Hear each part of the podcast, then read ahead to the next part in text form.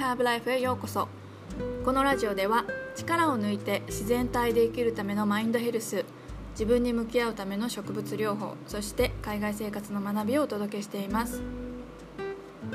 え先日母とメールをしていて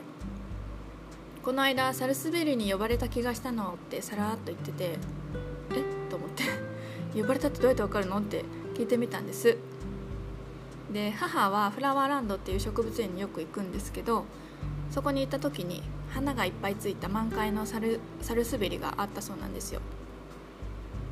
でその木の前を通り過ぎる時にこう一本の枝が他の枝より揺れていたことに気づいたそうで一回通り過ぎたけどあの振り返ったら手を振っているように見えたらしくってで花触っていいよって言われているような気がしたから触らせてもらったってってまして。でそれからはフラワーランドに行ったらサルスベリに挨拶してんのって言ってました。可愛いな母と思ったんですけど。で母はねこんなこと言うと頭がおかしい人に思われるから言わないって言ってまして。私今ここでめっちゃ言いふらしてますけど ごめんなさいってちょっと謝っておきます。はいすみません。あのでもね私はすごくいいなと思うんですよ。私もね植物に呼ばれてみたいし頭が変っていうよりもねそんなことを感じ取れる感性とか小さいことに気づくとかでさらにそこに意味をね見出せるとかねそういう心の目を持っているのはすごく素敵だなと思いました。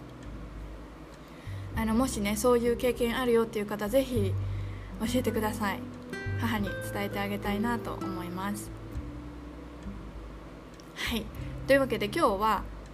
えー、植物はおしゃべりする」っていうテーマでお話ししようと思います。あの今読んでいる本がありましてもうね私の中では革命的な一冊ですごくおすすめしたい気持ちです。あのその本の名前はですね「植物は知性を持っている」という本です。これはあのざっくり言うと、まあ、人間だったり動物と異なるあの植物の生命生命のシステムについて、まあ、いかに優れた機能を持っている生き物であるかっていうのを解説している本になります。で、うん、自分のね見える世界が本当に変わる一冊だと思います。はい、で今日はその本の中でもとてもいいなと思った部分を紹介しようと思います。人間とかですね動物と植物の違いってこう細かく見るといろいろあると思うんですけれどもあの話すそれから動くっていう点があの一番分かりやすい違いじゃないかなと思います。でこの本を読むと植物は植物なりの方法で話をしたり周りとコミュニケーションをとっているし動物とまあ、人間とかね動物と変わらないんじゃないかっていうことがあのよくわかります。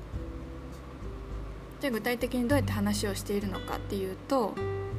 植物は揮発性の化学成分を発することで周囲と連絡を取っているそうなんです。例えばトマト。トマトは虫に襲われて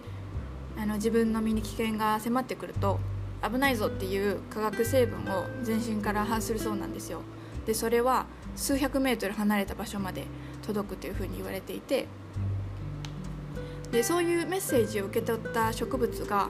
何をするかっていうと葉っぱをね食べられても虫が美味しくないと感じるような成分を分泌してそれで身を守ったりするそうなんです。すごくないですか？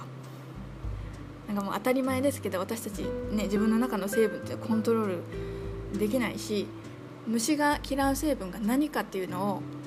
分かっているのがすごいなっていうふうに感じました。どうやってねそれを知るのかっていうところまでは書かれていなかったんですけれどもそういう知識っていうのはもしかすると私たち人間のようにね DNA に書き残して受け継いでいるんじゃないかなと想像したりしました。はい、で私の部屋にはですねサニーと名付けたアボカドがいるんですけどこの本を読んだ後にこのアボカドを喋り始めるんじゃないかしらと思ってしまうくらいになんかね急に植物に人間味が感じられるようになりました。うん。ね、私たちの耳には聞こえない方法で植物は喋ってもいるしコミュニケーションしているしそれからなんかね二重の感覚で生きているそうなんですね。はい、この本を通してね植物のことをより理解することであの生き物との生活がさらに楽しくなる気がします。もうほんとめちゃくちゃおすすめなので興味がある方は是非読んでみてください。ハーブティーを飲みながらでもね寒い冬の読書のともに是非読んでほしいなと思います。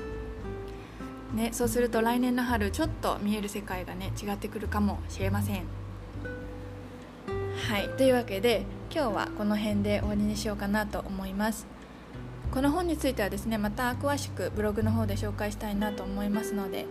あのその際は是非読んでくださると嬉しいですはいというわけで、えー、今日も自分に優しく素敵な日曜日をお過ごしください。